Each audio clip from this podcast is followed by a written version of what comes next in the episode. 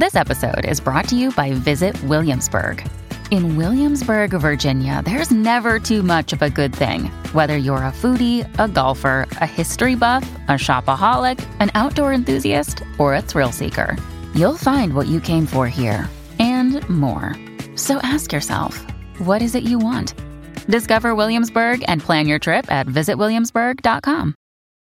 When you need mealtime inspiration, it's worth shopping Kroger, where you'll find over 30,000 mouthwatering choices that excite your inner foodie. And no matter what tasty choice you make, you'll enjoy our everyday low prices, plus extra ways to save, like digital coupons worth over $600 each week. You can also save up to $1 off per gallon at the pump with fuel points. More savings and more inspiring flavors make shopping Kroger worth it every time. Kroger, fresh for everyone. Fuel restrictions apply.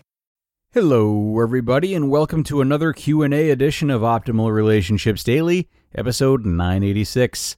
I am your host and narrator, Greg Audino, and I am here with you every day to narrate from different relationship articles. But I'm also an advice columnist, and I've taken plenty of questions about relationship troubles on our other show, Optimal Living Advice. I'm going to share one with you today, and it'll be our third parenting episode in a row, actually.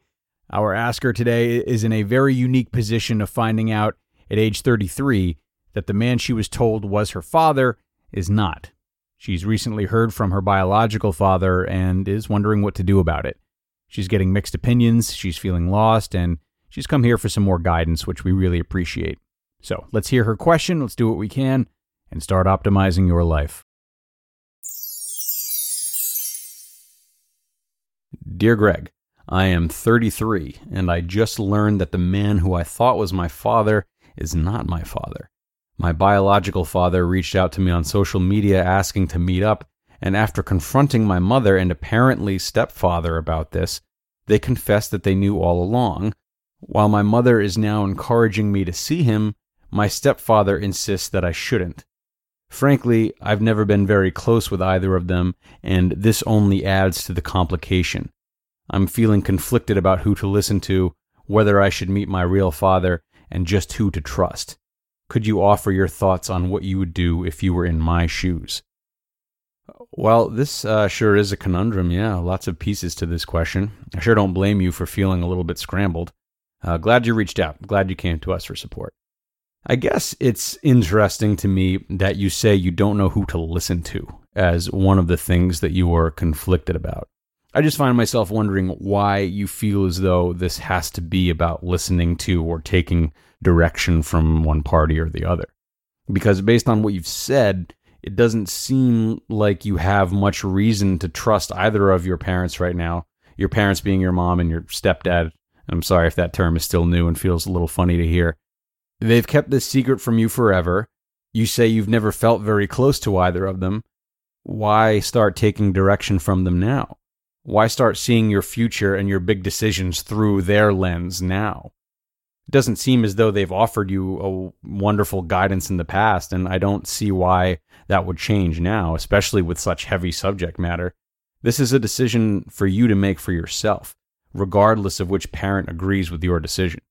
That being said, I do think there's plenty that you can gather from your parents' reaction to your father reaching out that can help you navigate through this a little bit and make you come to that decision for yourself. So, your stepfather is resistant to you meeting your biological father.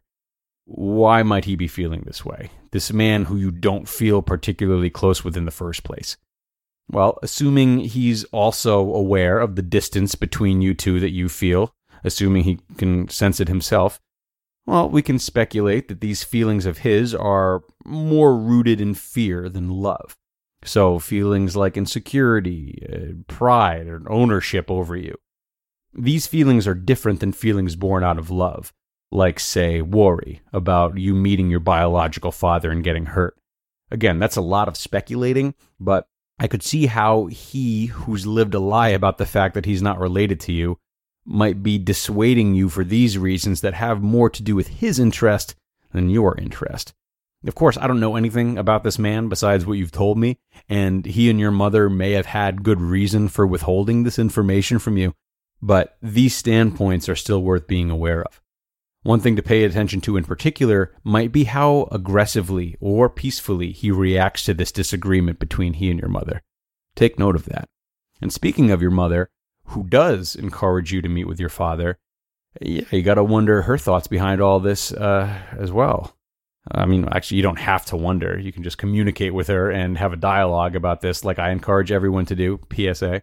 But if I had to guess as to why she's changing her mind about this relationship between you and your real father now, I would think it's because she recognizes the damage in the family and the betrayal and how you two meeting could bring about a sense of truth and revitalization.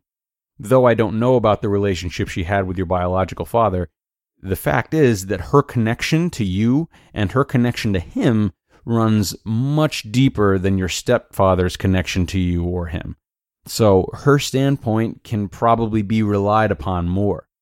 She's more knowledgeable about everything, everyone, and theoretically more caring as well.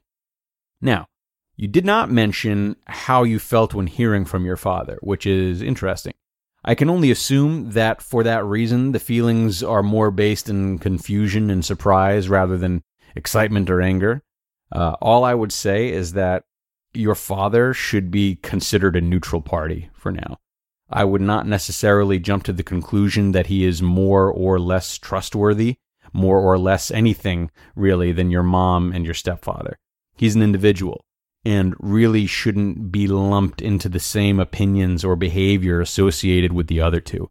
Of course, feeling trepidatious, given that you're only hearing from him now, makes total sense, but he's entirely separate from the family dynamic that you've known all along.